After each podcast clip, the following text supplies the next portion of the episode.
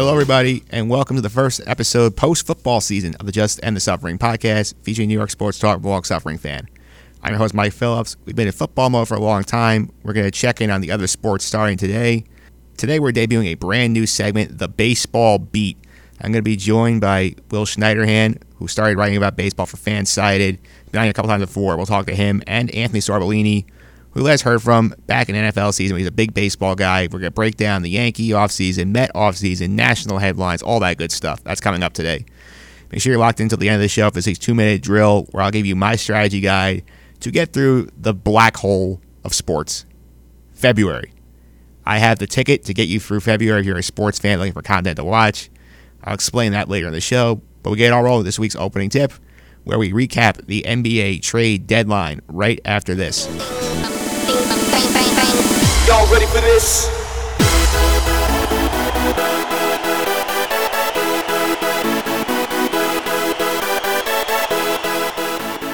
All right, and we're back with this week's opening tip, recording shortly after the NBA trade deadline, and again, a little bit underwhelming, in my opinion. NBA trade down here, all these wild rumors going around about Anthony Davis going here, LeBron trying to do whatever to help the Lakers get better there, all these different things. And at the end, the biggest trade happened about a week ago with the Kristaps Porzingis trade. Instead, we got nothing really major today. Anthony Davis did not get traded. He's still on the Pelicans for now. He will be there till the end of the year when they start to get mad trading frenzy with the Lakers, the Celtics, the Knicks, whoever else wants to get involved. That's all going on today. But we're going to dive into the deals that were made today, starting with Tobias Harris last night getting dealt to the Philadelphia 76ers, and I think good move for Philly. Jimmy Butler has not worked out like they thought it would. He's been a little bit of a weird fit, but you know what? I like Harris a lot. He's a good player, good outside shooter, helps space the floor for that team, and the East is wide open right now. Milwaukee's been very good. Toronto's very good. Philly now with Harris has a very deep starting lineup. And you figure, you know what, there can be a threat to go deep in the playoffs, especially with Boston underachieving. One under-the-radar move I liked a lot today. This is for the Bucks, who are leading the East. They trade for Nikola Mirotic from the Pelicans. So Davis does not get traded away. Mirotic does. Mirotic goes to Milwaukee for Stanley Johnson and Jason Smith. This is a coup for the Bucks. They got Johnson just like a day ago for Thon Maker, and they turn him and Jason Smith into Mirotic, a nice stretch four to help out their team significantly. Mirotic goes with Giannis Antetokounmpo, and their solid core young players as the Bucks take another step closer to making a run at the Eastern Conference title. Another team in the East makes a big move, the Toronto Raptors. Trade for veteran big man Marc Gasol from the Memphis Grizzlies. They give up Jonas Valanciunas, Delon Wright, C.J. Miles, and a 2024 second-round pick. The Raptors, you only have Kawhi Leonard for a year. You need to go all in right now, and getting Marc Gasol is a good move in that regard. He's a guy who brings playoff experience. He's a proven big man. It should be a good fit with Leonard in that offense, and they need a true low-post presence. Valanciunas is solid, but Gasol could upgrade over him. I like that move a lot. Another team makes some interesting moves, the Sacramento Kings. They trade for Harrison Barnes, formerly of the Warriors, from the Mavericks, in exchange for Zach Randolph and Justin Jackson. Kings have not been in the playoffs in forever, and you know what? The Clippers basically said, you know, we don't want to be in the playoffs this year. We're fine giving up the 8 seed to try and, you know, load up for free agency. The 8's wide open, and Sacramento, for them getting the 8's a big deal. They have a young team, a lot of interesting young players like De'Aaron Fox, Marvin Bagley III. Getting those guys playoff experience would definitely help the process. A lot of these trades, though, in this league, very average. Very average. A lot of these trades are in terms of guys just trying to sort of change the scenery, try and help them revive their careers elsewhere, like the Markelle Fultz trade, where Markelle Fultz, the number one pick in the NBA draft just 2 years ago, the guy who was taken ahead of Jason Tatum by the Sixers, dumped Orlando for Jonathan Simmons, a 1 and a 2. This is great for Fultz because he gets out of Philly where he was getting buried. It was never going to get used. Good for Orlando, who needs a guard. They have way too many bigs. They turn one of them into Markelle Fultz. He's got a lot of injury issues, but if they can rehab him and get him healthy, he could be a good player down there. But this trade I found right here, and the Ringer described as the most average trade ever is what most of the deadline was. It was a three-team deal between the Cavs, the Sacramento Kings, and the Houston Rockets. The Cavs got Brandon Knight, Marquise Chris, and a 2019 lottery-protected number one from Houston. The Kings got Alec Burks, solid wing player. The Rockets got Iman Shumpert, Wade Baldwin IV, and Nick Stauskas. And this is the third trade of the week for Baldwin and Stauskas. On Monday, they were in Portland, got traded to Cleveland. On Wednesday, Cleveland trades them to Houston. On Thursday, Houston waives both of them. And that's the problem. This is why I can't get into the NBA. And this is why I can't get into the deadline, because a lot of these trades just don't mean anything. You're just literally just trading salary slots and trading instead of looking at players to improve a team. Everyone's either trying to dump players to try and get cap room for the free agents market, or just picking up players they have no intention of using. I mean, Wesley Matthews got waived by the Knicks today, and they had him 2 days. This is just not appealing to me. And you don't get this kind of big action. The MLB deadline, you have a lot of these big players moving to teams to help them win. The NBA deadline, I feel like, is more about moving average guys from mediocre team to mediocre team in an effort to juggle the books. It's just not that interesting to me. Again, I think the biggest deal of the season, still that Porzingis trade. We'll see if it pays out over the summer. We'll talk more basketball next week, but for now, we're going to dive into baseball mode. The baseball beat coming up next with Anthony Sorbellini, Will Schneiderhan, right after this.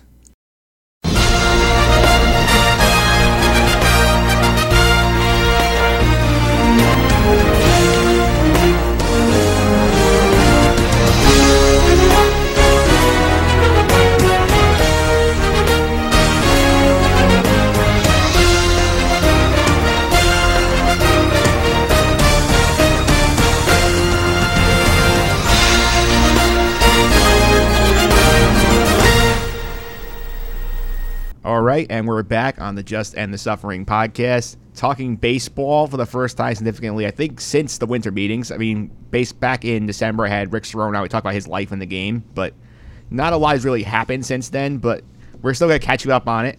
I decided that since there's two teams, there's a lot of storylines going on, I need regular baseball people on here. Those of you listening regularly, you know, Joe D'Alesio is sort of our football guy, Pete Considori and Mariel Matiga are our hockey panel, but I need baseball guys with me, so I decided to bring in two of the finest I know to form what I call the baseball beat. First up, a guy you have heard from quite a bit on this podcast. This is, I believe, his fifth appearance, and we last heard from him making pick a Super Bowl. Unfortunately, he was wrong about the Rams, and we were all rooting for it.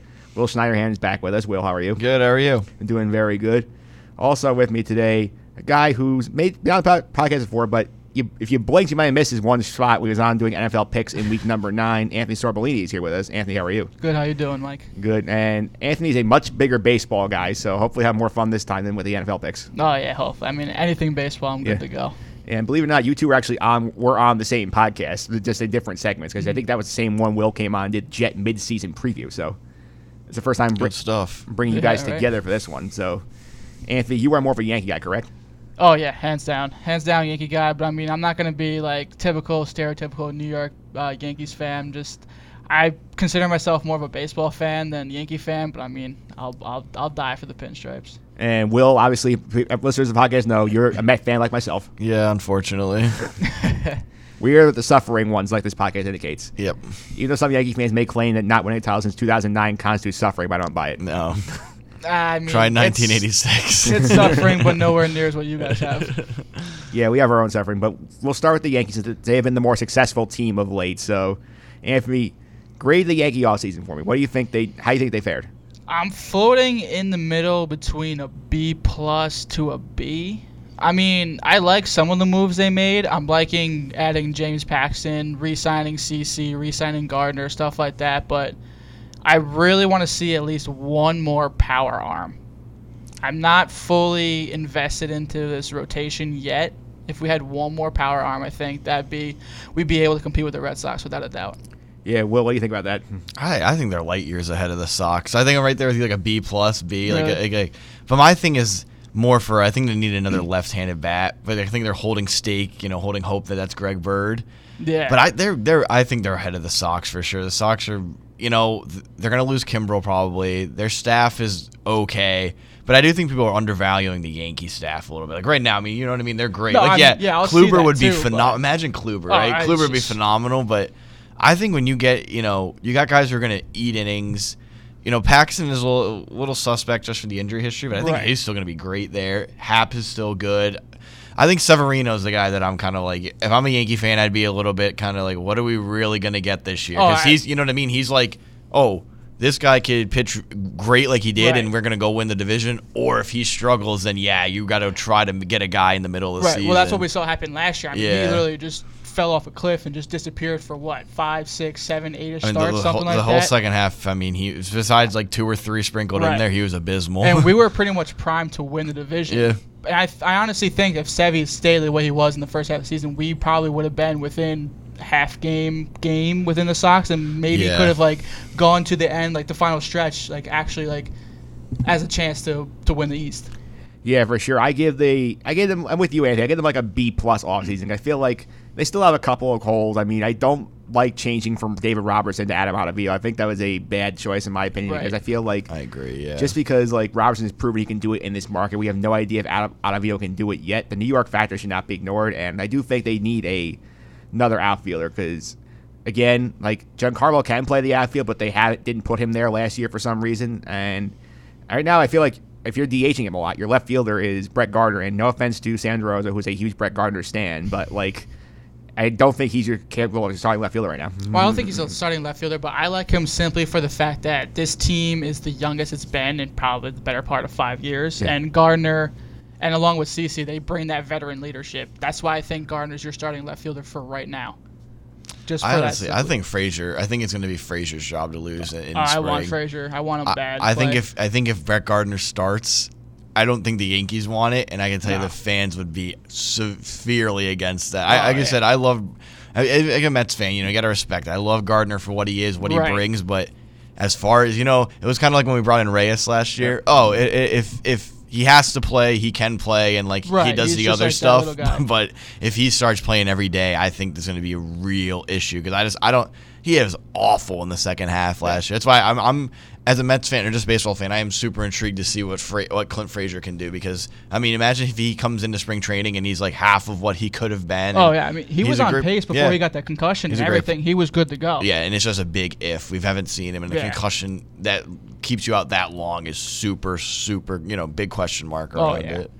Yeah, I mean, you mentioned that he left-handed bat. There is a pretty big one still out there in Bryce Harper, and he could play left field. Now, Yankees have not been linked to him at all. They've barely been tied to Manny Machado. Does that surprise you that they're not in on either of those guys? How do you feel about that? That they're not in? A little surprised, but then at the same time, I'm not entirely too surprised just because of what Hal wants to do. He wants to stay underneath the luxury tax. I don't think he's the same as his father where he just wants to spend. He kind of wants to build it from the farm system and flourish from there.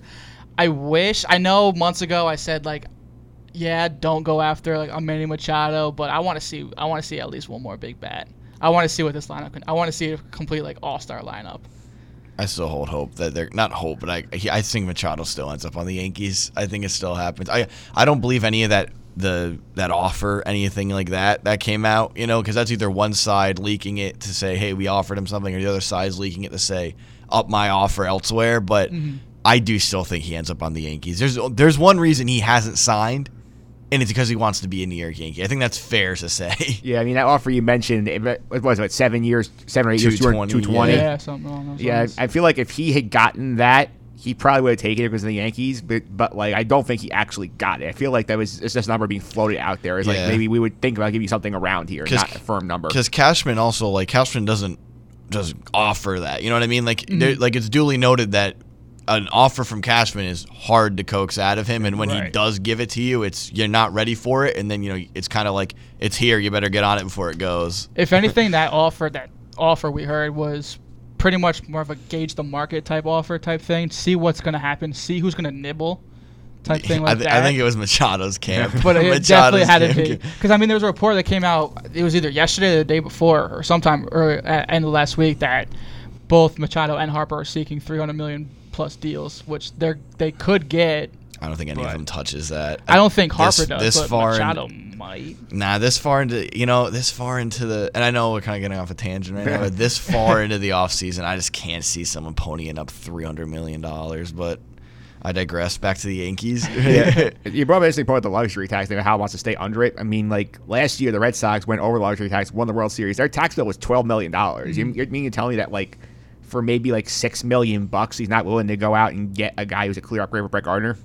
I mean, there's so much talk that they've tried for so long to get underneath that luxury tax that, I mean, I want them to go back to the old way. I mean, I like this new system of bringing the young kids up. It's finally like happening because like for years the Yankees like they were averaging like 33 to like 35 years old. I mean, you can't do that anymore. Yeah, I mean they're trading everybody who was young. No, I know. And it was the back end of those awful, not awful. I mean, they did win a World Series with a lot of them, but the back end of those contracts with Teixeira. But more so recently, they're bringing Andujar, Judge up, Torres. Yep. Torres. Yeah. You know, Torres is gone. Yankee fans are very disappointed about that. Yeah. I just think because the Dodgers were well above the luxury tax too. I think. I mean, I think the top tier teams, other than maybe the Astros, are like shooting past the luxury tax. I mean, it's you have to do it to win in the MLB. I mean, that's why I think the Royals were such a story that they were, and the Astros were such a story that they were, because you were not. But you did know at the end of the day, well, those guys are going to get paid. All right, let's go on real quick with the Yankees. Anthony, give me the best move they made this winter. Best move, I'm saying, is re-signing CeCe and Gardner and also Paxton. Ooh, bold on CeCe and Gardner being the best moves. Why do you say that? Simply for veteran leadership. Yeah. That's simply the only reason why. For the being such a young team, CeCe's just a bulldog. He's going to go out there. He'll give you. He's not going to be the same starter he was 5 years ago. He'll still give you 2, 3, maybe 4 decent innings. But he's just an absolute bulldog. You put him on the mound, he's going to fight for you. But what I really want to see him do is put him in the bullpen. Make him be a long relief type guy. All right, Will, I'll go to you. Counter that. Give me the worst move they made this winter.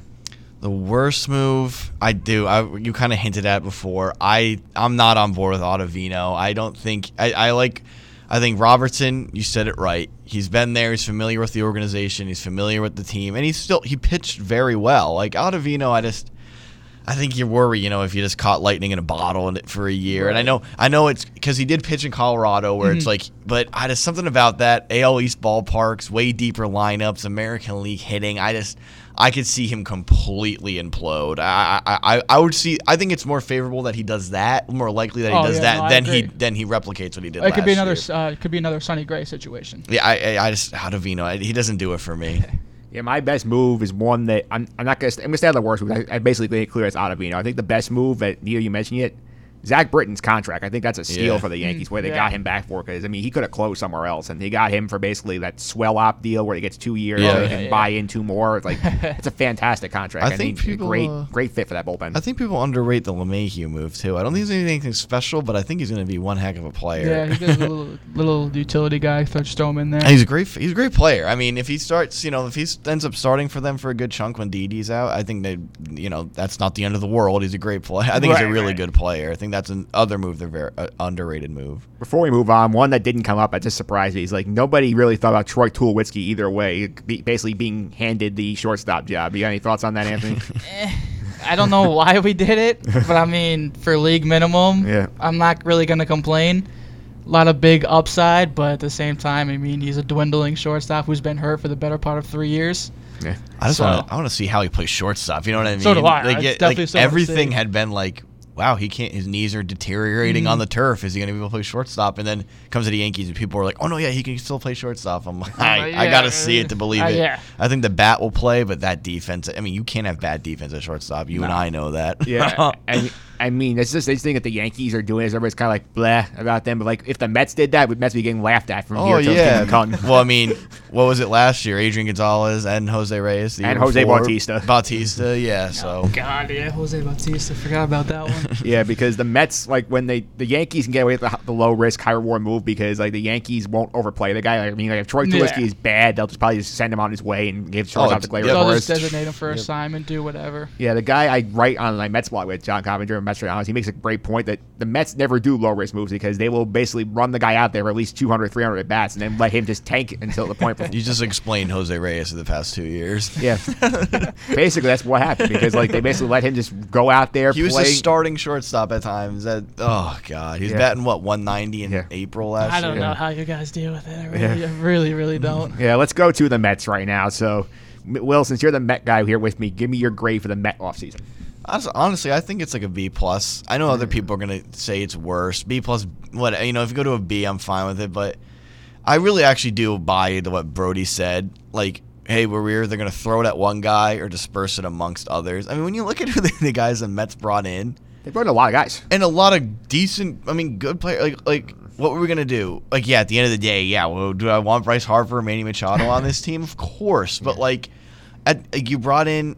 I know we shipped half the farm for it, but Cano I'm fine with. You get Edwin Diaz, Jed Lowry's a good player. I mean, the bullpen pieces. I think what he did is he did. He really did build a competitive team. Whether or not they win the division or whatever, you know, like we can't say now. But as far as building a roster with depth and, you know, actual MLB baseball players, like you cannot be mad at what he's done. Anthony, what about you? As a non-Met guy, what do you think of the Met offseason? You know, I'm digging right into Will's like. Non-Mets fans going to say worse. I'm thinking like C-ish. I'm thinking, I mean, I'm not really feeling anything. Like, you guys added Robbie Cano. I mean, you touched on Jed Lowry, stuff like that. I mean, yeah, good players and stuff like that. I just don't see it being that little notch that the Mets need to get on track. I'm going to give it a solid B, and here's my reasoning why. It's like, at first blush, it looks a lot like last offseason where they were adding guys on value deals like Todd Frazier and Vargas, and those all kind of blew up on them. But, like, they're adding more guys with, like, better resumes. Like, Wilson Ramos is a massive upgrade catcher for them. That's one that we haven't talked about yet. Like, the bullpen, bringing Familia back is huge. Justin Wilson coming in to stabilize the later innings helps. But, like, for me, I cannot go above a B when you're Brody and you come in and you say, we're going to talk to every free agent. We want to win right now, and you don't pick up the phone to talk to either Bryce or Manny. You cannot get above a B for me if you're doing that. Okay, let's go on to Brody a little bit more. Brody, Will brought the point up. He made this whole idea of, like, you know, like we're going to spread the money around. We're going to get as many good players as we can as opposed to throwing all of our chips in the Bryce Harper or Manny Machado basket.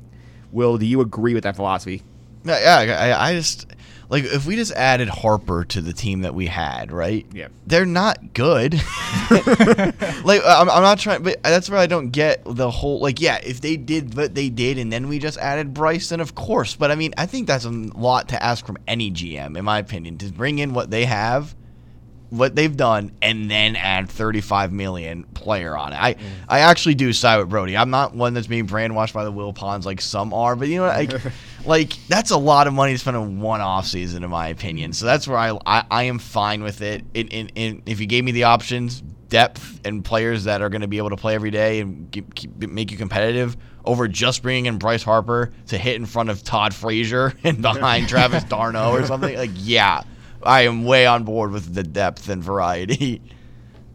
No, I'm in the same boat with you, Will. I think baseball is so different compared to, take the NBA, for example. Oh, for sure, yeah. NBA is such a star-studded league that you could just add a LeBron, a Kevin Durant, and you're instantly a playoff team. Baseball, you need that depth. Yeah. One superstar player is not going to make or break your team. Look at the Angels. I mean, I mean, they have Mike Trout, the best player, probably the better last 15 years, and they're scrapping for a playoff spot. I think it's easy to make fun of the Mets for it, and like of course we jab at it every once in a while where it's like typical Mets, but like I really do believe in this instance I'm fine. I think because like a good you said, idea. If they added Harper, they're not gonna. Yeah. And it's just that was my opinion, my point. Yeah, I mean a couple of good things there. I mean like. The depth is very important, especially with the Mets who have injury problems galore throughout the years. And, like, like last year when the guys got hurt, you're playing Jose Bautista, like Jose Reyes every day. And, like, they were bad, those guys. Now, excuse me, like, you're bringing in, like, guys who have proven track records. I mean, they signed at least three outfielders to AAA level. Just, like, that way if they're going down, if, like, Brandon Nimmo goes down, they're not bringing up Kevin Kaczmarski starting the outfield. You're bringing up, like, Gregor Blanco or Andre. Right. Or what's his name, like Rajai Davis. But, like, again, I'm not being brainwashed by the Will Ponds, but, like, if you're a New York team, there's no reason you cannot do both. You cannot, like, with where their payroll is, the fact they have no commitments beyond 2020 besides Cano, you should absolutely be able to do all the stuff he's done plus bring in Bryce Harper. There's no reason they cannot do that. Or you extend DeGrom. You know what I mean? Like, if you're not doing it with Harper, where I'm kind of, like, contradicting myself, but, like, if you're not doing Harper and you're kind of, like, doing this idea that, like, oh, we have to pay, you know, DeGrom, then, like, just do it. Just do it already. Like, stop. Then that's, I think, what pisses people off. It's right. Like, okay, do it then. And then we're just watching two guys who are going to be, like, franchise-changing players sit out there. And like you said, you're not even going to give them a call. I mean, I do see both sides of it. Okay, so let's go to the moves of the offseason. Will, what do you think the best Met move of the offseason was? Honestly, I love the Jed Lowry signing. I thought Lowry and then Ramos. I'm not buying too much into Lowry, but I do think great player, good enough hitter, can field. And Wilson Ramos is finally someone who's going to handle the staff. I know he's another guy who's off on, but I mean, how long has it been since we've had a catcher who truly can just go be like a solid backstop, swing the bat? I mean, I love that Ramos move because they also didn't spend too much. Like, what apparently they offered Grandal, so yeah. I mean, they offered Grandal for like 60. Yeah. Grandal did not take it, which I think was stupid, but that's a whole mistake for Grandal's part. So, Will, what do you think? I mean, Anthony, what do you think the Met worst move was? Worst move? I'm going with still keeping Syndergaard, not trading him away. You think they could have gotten a lot for him? They could have got a lot for him. Yeah. I mean, just more depth that we've talked about. You could probably get decent amount of young players, stuff like that. But I mean, they're fighting for a playoff spot, yeah, but this rotation isn't what it was 3 years ago with Harvey, DeGrom, Syndergaard. But I would want to see just moves, get out there, try to build up young players, stuff like that. Yeah, but the way they're going, though, once they made that trade, once they gave away Kalenic and Dunn in the Cano trade, you knew they were not going to move Syndergaard because right. Like they said, we're going for it right now, and you're not doing that, and then you're trading Syndergaard away for three young kids. Yeah, it would have been one step forward, two steps back. You know what I mean? Yeah. Yeah, I think the worst part of the offseason for me, I think the best one I agree is the Wilson Ramos. I think that's because they have not had a good hitting catcher since Paul LaDuca in like 2006, 2007. It's in that long since they've had a good catcher. Seriously. Which is something for the Mets. The Mets have a history of great catching, and the fact they've got like a decade of having a good one is something else. But to me, the worst move is one they just haven't made is the fact that they really have not added any like capable depth to their starting rotation yet because like – right now, the number 5 is still Jason Vargas. And Jason Vargas had an ERA almost over 5.5 last year. God, I want Gio. And beyond him, what you got there? You have, down in AAA, you have Corey Oswalt, who was when he was up here last year. You have Hector Santiago, whoop-de-doo, from the American League. And you have, what's his name? You have Chris Flexen, who apparently lost a lot of weight in the offseason. That's not a lot there. And you have the guy that got from the Indies in the Kevin Pleki trade, Walker Lockett. Yeah. And history shows you need 8, 9 starting pitchers to get through a season. The Mets have 4, half of them, 4.5. You give Vargas the 6 starts at the end of the year was good. Mm-hmm. I think you need to have more depth there. Yeah, I want Gio Gonzalez. Yeah, they offered Gio 1 for $9. Apparently, Gio wants at least 2 years, which I don't know why they won't give him because, like, I mean, Gio Gonzalez is still a solid pitcher. Yeah. I just give him 2 years. Back into the rotation guy. Yeah, but after this year, Vargas and Wheeler are free agents, so you know you can definitely use Gio next season. And they're not keeping Wheeler. I mean, I can't see where they reassign him at all. All right. So now we talked about the locals to death. Let's take a little break. We'll come right back. We'll listen to a call from a home run from Bryce Harper this year, one of his mammoth shots, and talk about that. Talk about some national headlines right after this. A career as a player. Oh, Bryce Harper lift off and gone. Oh, man.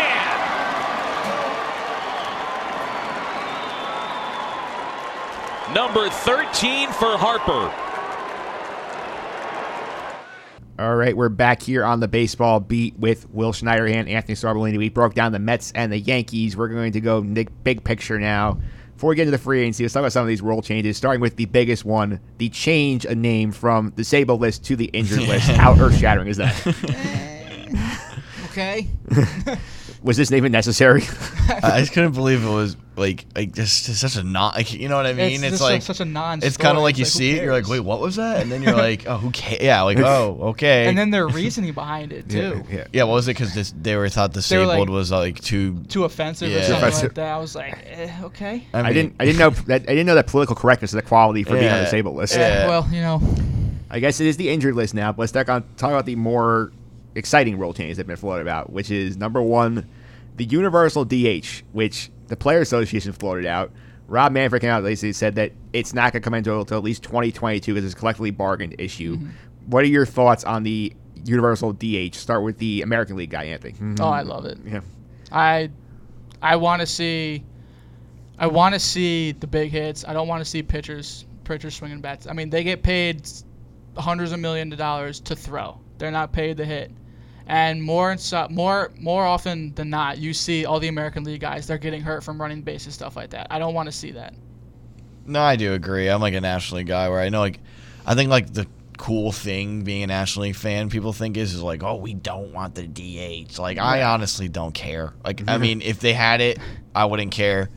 I mean, I do agree with you. Like, the pitching spot has just become a very just non-factor. It's just so inconsequential to the game. And then I do get it, you know, strategy, late inning, yada, yada, yada. But at the end of the day, I agree with you. We need the ball and play more for a little bit. Like, I would love, you know, deeper lineups. Exactly. Yeah.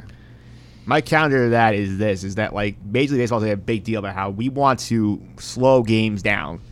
And I feel like you adding a DH to the NL, but like you're gonna add more time to these games because you have more pitchers taking, more guys taking it back, trying to work walks. And I feel like you're losing. This is basically like now at the start. It starts going 5 innings. You're losing 2 at bats a game from a starting pitcher on each side. So like, is it really worth to shake out the entire rules of a game for 2 at bats a game? Well, I mean, yes and no, because people always say baseball is boring. Yeah, you want to see more people hitting the bat, and more often than not, naturally, guys are just bunting the guy over. Yes, but at least they're putting the ball in play, not just staying there like swinging and missing. Yeah, I know. I do see what you're saying too. I mean, it's not like a perfect solution. Like it's like, oh, we don't want a lot of strikeouts. Okay, well, like what am I going to pay another Joey Gallo to just come in and do that exact same thing? So I do also think like either outcome isn't like this was exactly what we needed. This isn't what we needed. Right. So that's like, again, I think it's a big deal. But at the end of the day, it's like not as, you know, earth-shattering as people say. Oh, no, I agree with that. Yeah, I mean, maybe what you save at the end of the day, it's a great point. Like, you know, you got guys like JD Martinez who like see like 10 pitches in at bat. You know what I mean? Like, and now you're adding that to every team. So I think it would get longer. And American League games are long already. Yeah, every Yankee Red Sox game I feel like it's at least 4 hours. Okay, let's talk about the other one. I think is the more interesting one. This idea that now relievers are going to become who come in are going to be required to face at least 3 batters, unless basically the exception I heard was like if they get the last out of the inning, it doesn't apply. But like if you are like, let's say you're bringing in, if you're the Yankees, you bring in Zach Britton to get a lefty out, you have to face 2 more guys after that. Do you have a problem with that? As a Yankee fan, maybe a little. As a baseball fan, not at all. This basically takes away a job from somebody because, like, the Jerry Blevins role is going out the window with this. I always hated that stupid lefty specialist stuff. It was bring one guy in, oh, another commercial break, bring in another guy. I'm like, let's just go. Oh, I hate it. I think it's so stupid. I do agree. I think it's – you take that away from it, then it's just like, why? Like, you can't do that 3 minimum batter. Like, I just think it's dumb. Forever you've had those matchups. I mean – If you put a DH in and then you make a 3-batter minimum, I mean, why don't we just go out there and just soft toss it? Like, honestly, I think it's so dumb. Like you said, like the Players Association, I mean, what's the issue right now? Guys aren't signing. I mean, you take that away, like you said, there goes a job for Jerry Blevins, Tony Sipp, all of these guys, you know, like Luis Avalon. Yeah. He's made a career out of that. He's still kicking it, you know? Yeah, I think this is a dumb rule, in my opinion, because I just don't think you're going to get what you're accomplishing here because, like, how many times a game does this happen where you have a guy come in for 1 batter come out? Once? No, they said the mid-inning relief is, like, so much less than you think it is, like 2% of the games or something. Because it feels like a lot more. No, I was like you. I'm like, oh, maybe it's okay. Then I thought of – then they brought it up, and I'm like, oh, you're right. Like, it's not really. I mean, I feel like it's a lot, but I mean, if I was to take a step back and actually look at it, it's just really, like, okay. Yeah. I feel like if you're talking about pace of play, there's 2 things you have to do. I think is number 1, you have to put the pitch clock in because you don't need your guys like your Met fans. Remember your Steve Traxels or like these guys just walking around the mound for 20 minutes and like stepping off, throwing over, take forever to pitch, and then like the batters actually get them in the batter's box and ready to hit. So it's like everybody's out there like doing this with their wristbands, like and like stretching, like you know, like that's the delay you're getting right there. If you crack down on stuff, you're taking at least 5 minutes off the game. No, I agree. I think. That, and also, like, why don't they just, like, I don't get, like, the lengthy commercial. Like you said, like, why don't they just cut in between it? I know at the end of the day, that's money out of your pocket. But, like, if you know what I mean, like, it doesn't it seem simpler on that end? Like, why are you going to go and like rip apart the rules of the game when like you could just cut that down? And I know at the end of the day, they would never trust me, you never do it. I know, but it's just like, you know what I mean? Like, why are you going to like toy around with this when it's like, well, here's a pretty simple solution. But the pitch clock, you're right on with it. You know, I know like some guys are like, you know, creatures of habit where it's like they're so into their routine and stuff. But you know, let's get it and go. All right, I feel like we're talking about the rules. Let's talk about what stuff that's happened in the offseason. Stuff that's, I mean, let's start with the elephant in the room. Like, how do you guys feel about the fact that we're sitting here on we're recording on February 11th. The A's are in spring training today. Pitchers and catchers are reported already. Bryce Harper and Manny Machado still don't have teams. How absurd is this? I really don't even have an answer. I really don't. I thought it was going to be winter meetings. One of them would be at least signed. Yeah, I would have thought Machado would have been gone by the new year, but he's still sitting here, and so is Harper. Will? Yeah. I know Boris will never put that pen to that paper with Harper until Machado. I think that's fair to say. That's why he's not signed. Yeah. Machado, like, dude, let's go. Like, stop waiting around for the – I swear, I stand by. He's waiting around for the Yankees. I mean, dude, if you got 175 from Chicago and we're in February, like, go. Take it already, like, but you know Boris, he would, because right when Machado signs his deal, oh well, my guy's an MVP winner. What, you know, pay up more. You got this. This is what we should get. Yeah, and Boris is like the worst. Boris is the worst, and I dread it when we have to deal with him at Conforto. Oh, that's gonna be a nightmare. Right? Yeah, and like it was a nightmare dealing with Harvey with him. So yeah, I mean, imagine, and like Conforto was actually still good, and you know Harvey was like 2 years. So but I think it's. I also do think the Players Association, Tony Clark's having a 2-year stretch where he's not happy. Also tough to keep your job. I mean, this guy's like complaining about it, but also it's like, hey, I know your players want more money, but you can't really, you know, it's like the boy who cries wolf. Like, oh no, I'm not getting $300 million. Instead, I'm getting 175. Like, hey, dude. Take what you get. I honestly think that's fair enough to say. Oh, absolutely. It's just, I need a new car, I need a new ball. I mean, it's really, like, dude, you're playing baseball for a living. I mean, I completely agree. I think it's ridiculous. Like Tony Clark, you know, like when for some of the like lower tier guys, like I kind of talked about Sip before, who's been a decent lefty guy. You know, like those guys, I kind of see where it's like, hey. Mm-hmm. But you know, they've been doing a lot of minor league deals with those dudes. They're still getting jobs. So now it all of a sudden it is kind of working its way back up. Where like. How can you complain if the unemployed guys are Keuchel, Harper, and Machado? And Craig Kimbrell is also Kimbrell too, yeah. And a lot of those stars, too, are not only getting money from their contracts, they're getting all the endorsements and everything, too. So, I mean, I don't know why they want max contracts. Nah, it's a lot of... And then plus their endorsement money. Like, it's a boy who cries wolf with me with these guys. Okay, well, they're still sitting out there. Maybe by the time I'm recording next week, they'll sign. Probably not. Hopefully, but jeez. I mean, let me tell you, if it's not next week, like, forget it. Like, just pull Le'Veon Bell. We'll just kick back and watch this season. If it goes to opening day and one of them's not signed, I don't know what's going to happen. Yeah. I wouldn't bet on that. I wouldn't. But I think if we get out of February and they're not signed, then we have a problem. Yeah. Seriously. All right, let's talk about some moves that were actually made. So what... Anthony, give me your most interesting movie all season that was not from the Yankees and the Mets. Most interesting pick? I think I'm going with the Dodgers trading Puig. He was just such a catalyst for a little bit, just a high electric offensive dude. It kind of came out of nowhere.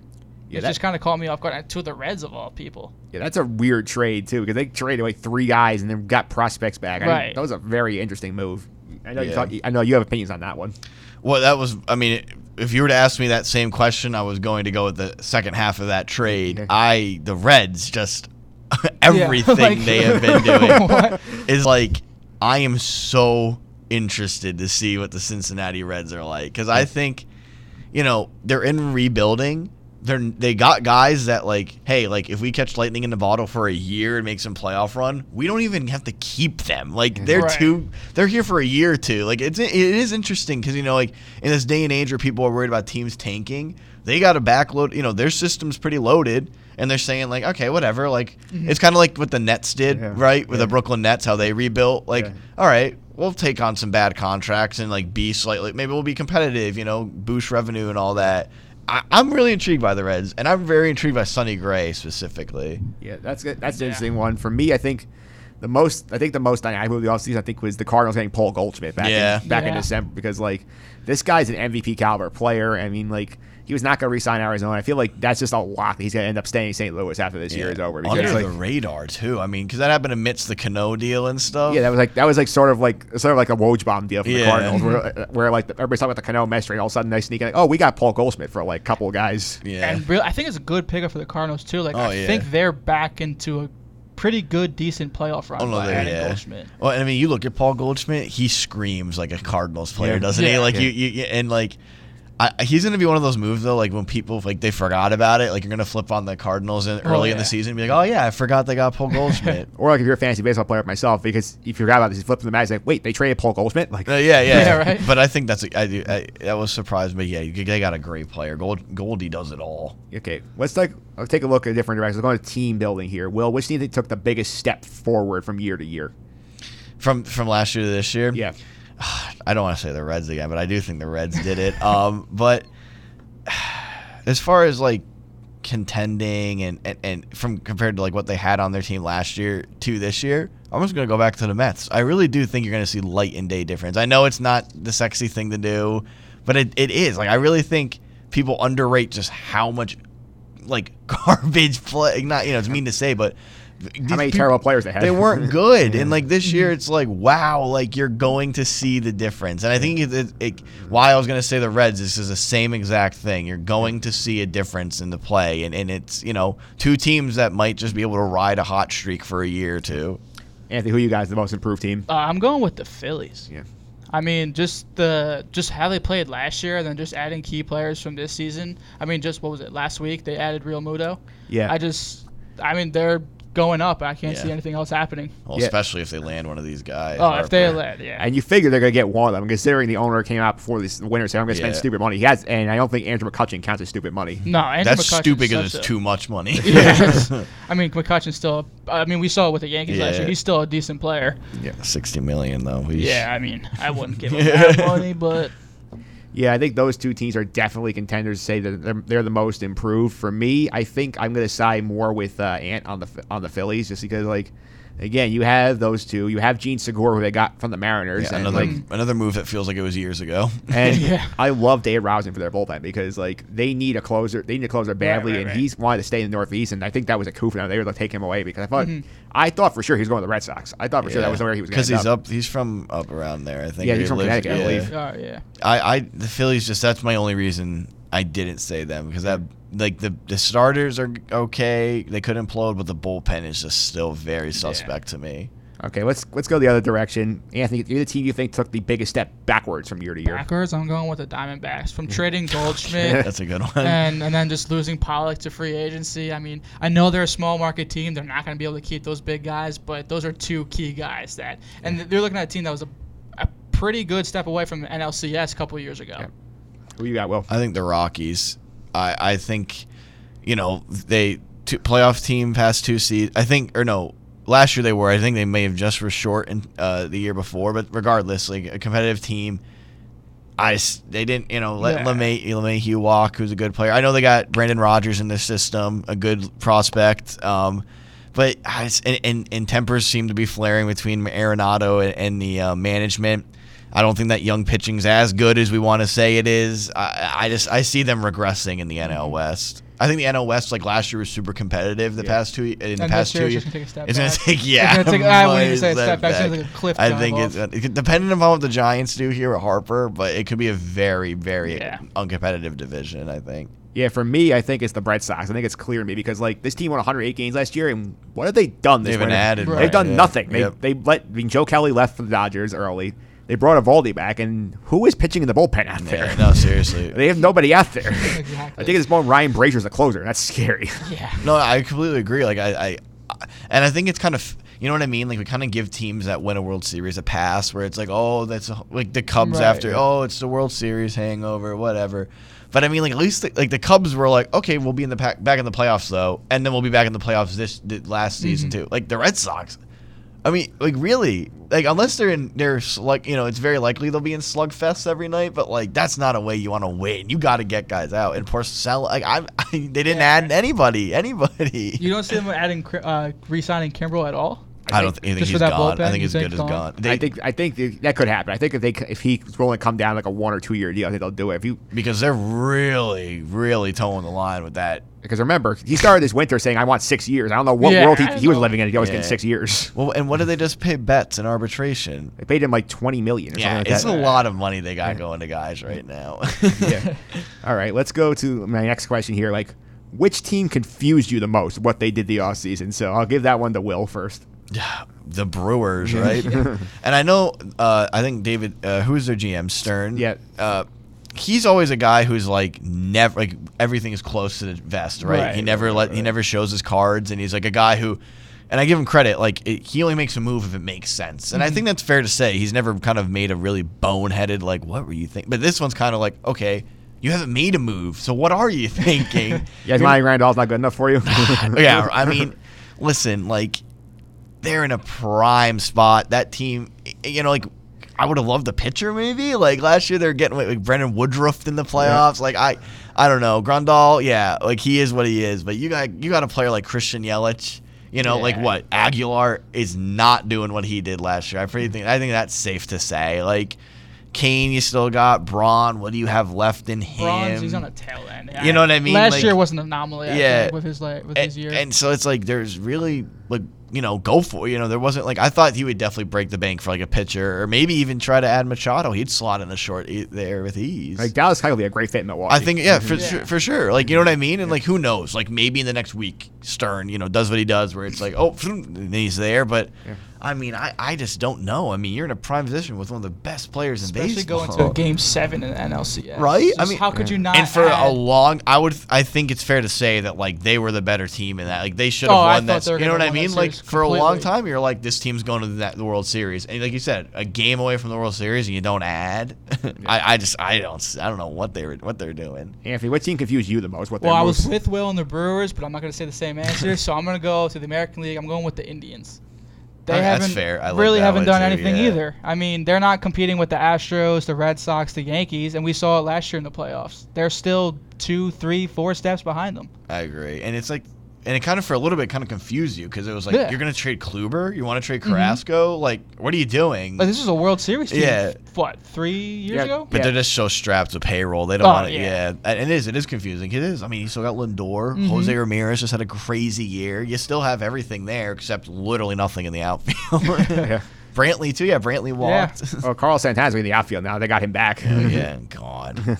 I mean, that's why they traded away Aaron Castillon, because they wanted to free the money up. That's the only reason why they made that trade, which was a weird trade for him. Yeah. I'm going back to T you brought up before for my most confusing move. That's the Cincinnati Reds. I have no idea what direction they actually want to be in because, like, they gave up good prospects to get like three guys on walk-years. They got like Puig, Alex Wood, and Kemp, who they make the Reds better, but, like, does that make Cincinnati a playoff team? I don't think so. Like, I think the Reds are just flipping a coin to see what side it lands on. Are we tanking or are we going to go for it? It kind of reminds me of that year with the Padres, but like the Padres signed Upton and like traded for like they had more. They were like I'm trying to say like they were having those players for a longer time, right? You know what I mean? Like they're making more of a commitment to them. Where like this one is kind of like like you said, like let's see, and if it doesn't work out, hey, we lose 100 again. Like we still have Senzel, the good short third base prospect. Hunter Green's still down there, but I do agree with you. It's kind of like why'd you give up prospects for those three guys? I couldn't like I saw this trade and I'm like.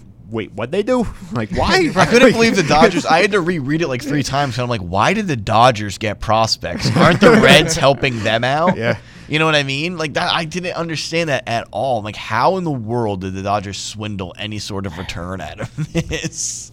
I just don't understand. That's one I just wonder. Like, I felt like most of these teams, I could feel like what direction they're going. The Reds, I don't know because the Reds could literally. You thought maybe that's the springboard or something else. They have done nothing else. That's their only really move for the winter. Yeah. And they're not. I mean, I can't imagine they do anything else. They're not going to Harper. Machado, no. There's no way. Not even a depth move. Like I can't even see them bringing in like a veteran starter or anything. Like it is what it is with them. It's Alex Woods leading a team of young, like talented but inconsistent pitchers. Well, who is they traded for Roark too earlier this year, which was another like whoopee. Yeah, you know what I mean? Like it's like a bunch of like mediocre players. That was like a very Sandy Mets move the Reds made there. It's like Moneyball 2.0. Yeah, it is. I mean, Sandy, Well, we got a lot of fun diving into all of this. Thanks, guys, for coming on for the first edition of the Baseball Beat. We'll hear from you more in the coming weeks. We break down the NL and the AL in deeper detail. Before we go, though, I want to give you guys a chance to plug your social media, some of the stuff you're up to. Anthony, we'll start with you. Twitter is at Ant Sorbellini, SORBELLINI. And what else? What's some of the stuff you're up to? People keep an eye on what you're doing. Right now, just working alongside ESPN3, camera work, and then just taking game photos for the Iona Athletics website. All right, Will, what about you? So at WSCHNEIDERH1. And as I said on here before, just I'm not writing too much for the Jet Press as much, maybe like a monthly article with them, but I've been doing freelance for FanSided, doing everything, baseball, football. Never going to do any basketball, but still, you know, writing, doing, going to class, and read some of my stuff on FanSided. A lot of free agent and draft stuff coming out. Cool. Thanks for the time, guys. Yep. Thanks for having me. All right. That was Will Schneiderhan, Anthony Sorbellini. First edition of the Baseball Beat in the books. Up next, this week's two-minute drill, I will tell you why college basketball is the key to getting through the black hole that is February sports right after this. Williamson on Guy. Huff, the kick, open again is Hunter. Never mind. Zion Williamson with other ideas. That is called a recovery. That is also called ridiculous. How many guys his size could run that far, jump that high, block a shot, and not commit a foul? All right, and we're back with this week's two-minute drill. Again, we are in the sports twilight zone. February. The Super Bowl is past us. We are past that Ram-Patriot disaster of a game. We are past the trade deadline, so the NBA does not have much going for it right now. You have a bunch of regular season games. You have the All-Star Weekend, which is nice. The All-Star Saturday is always fun, but the actual game, I think, is a bore. The NHL trade deadline's coming. That's going to be a couple of weeks. But until then, we're past the All-Star game there. You're just going through the regular season grind, trying to get to the playoffs. And spring training's coming up, which is nice. It's a nice few days to see the pitchers and catchers down there, warming up, getting ready to go. But nothing really happening there. You don't have the meaningless Grapefruit League games yet. That's coming at the end of the month. What gets you through February if you're a sports fan? College basketball. This is the prime time for college basketball season. You have big games pretty much every week. You are deep into the conference season, so the coaches are not really just filling out their rotations anymore. They are setting up their teams to make a run in March. And you get these dynamic rivalry games every week. You have these fantastic matchups, conference play with everything on the line. It's a lot of fun. Last weekend, here's the great games we had. We had Duke, Virginia, 2-3 in the country, playing a fantastic game up in Charlottesville. You had Marquette and Villanova. Villanova, the defending national champs, taking on Marquette, who was literally the 10th team in the country. But Villanova, again, trying to prove their dominance. You also have Wisconsin-Michigan, a rematch. The game that saw 17-0 Michigan have their perfect season ended by Wisconsin in Madison. The rivalries are great. Road games in college basketball really, really hard to win. And seeing these kids go on the road, playing these games, is a lot of fun. This week, we have another great slate of action. Virginia, North Carolina, always fun. Michigan State trying to figure out their way without Josh Langford out for the season. Going to Wisconsin, another big game. Duke, you see the fabulous freshmen, Zion Williamson, R.J. Barrett, Cam Reddish. You see them play Louisville. Saturday, Tennessee, number one team in the land, taking on Kentucky at Kentucky. Calipari's Wildcats against the number one team in college basketball. That's going to be a lot of fun. Another one for the Big East guys. Villanova going to St. John's. The Red Storm in position to make the tournament for the first time in a long time. Shamari Pons is a lot of fun to watch play, and they have a chance to get a big marquee win at the Garden. The Garden doesn't usually get jazzed up for college games unless it's Duke now because Johnny's been bad for so long. But now they're good again. You have all these storylines. I just hit on 5 games. You have Kansas. You don't know if they're going to win the Big 12 title this year. You have the Duke freshman.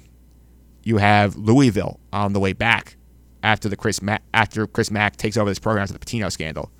You have your quality mids. You have Gonzaga. You have Buffalo. The list goes on. There is drama everywhere you look, and you want to lock in at least college basketball action. It'll help you with your bracket in March. Don't forget, Selection Sunday is the 17th of March, so not that far away.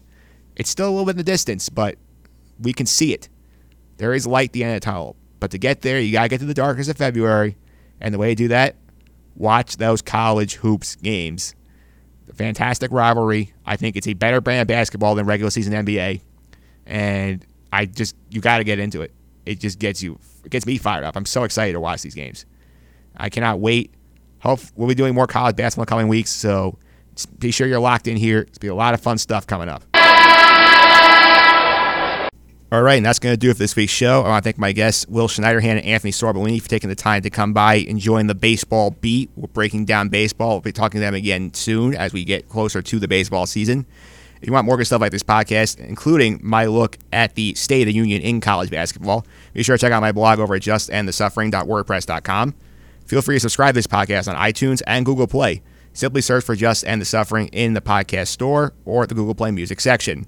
Be sure to leave your feedback and star ratings in order to help make this show even better going forward. You can also follow me on Twitter at mphillips331. That's M-P-H-I-L-L-I-P-S 331. And tweet me with the hashtag BaseballBeat if you made it to the end of this week's show. Next week, we are moving on to the world of basketball. I'm doing a basketball catch-all, and we're doing a special crossover podcast episode. I'm going to be joined by Tom Bacchino and Sean Rowe of the Sorry to Interrupt podcast. They're coming down to the studio here in New Rochelle. They're going to educate me on the finer details of the NBA season. We're going to find out more about what's going on there and why I should care about the NBA, which most of you know I have a very hard time connecting to. We're talking about college basketball as well. Maybe we're going to talk a little Alliance of American Football. That came out. It's got a lot of buzz. Maybe we'll discuss that as well. Until then, I hope you have a better week than Virginia Cavaliers fans.